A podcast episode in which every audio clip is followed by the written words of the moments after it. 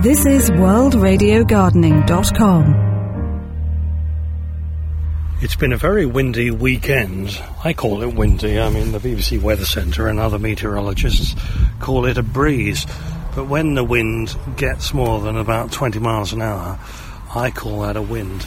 And it's quite damaging down here at the allotment to plants.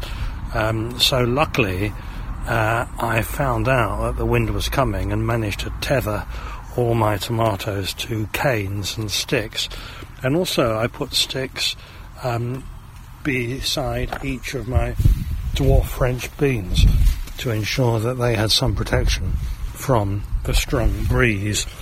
Uh, this morning I'm back, it's Monday, the wind has died down a little bit, and they're crying out, all the plants are crying out for rain. There hasn't been any rain to speak of now for two weeks um, after we had one downpour, and before that we had a, the driest May on record. So it's watering every day. I've watered this morning, and now I'm picking French beans. It's interesting that these dwarf French beans, they're purple, uh, and they're absolutely gorgeous. Um, and they're so plentiful. I mean, the, fla- the plants are still flowering, and yet each plant has already delivered about 20 beans, if not more. So I'm picking them as quickly as I can because after this I've got leeks to put in.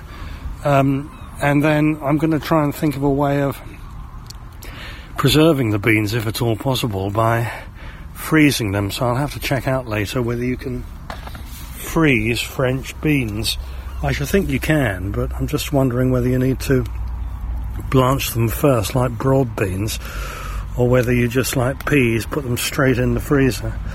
Um, some of these French bean plants are covered in uh, what look like little black fly.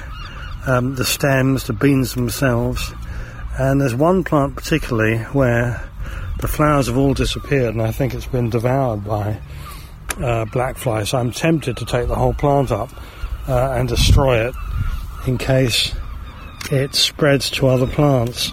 Um, having said that, oh, here's one, yes, absolutely covered in blackfly or aphids, and the beans themselves are covered. So I think that one will have to come up. There we are, and we'll put that in the incinerator. Although I'm thinking, as it's not a virus, it should be alright in the compost heap for the various predators to feast on. Um, but yeah, these uh, beans are in very good shape um, and they're producing plenty of beans. And I don't cook them for long because I quite like to keep that purple colour rather than lose it because if you cook them for too long, they go green like other beans. Um, and I think I mean, I've been picking these for the last week or so. I think I've got another two weeks of these to pick before the flowers all go. And of course, by that time, I'll be moving on to runner beans.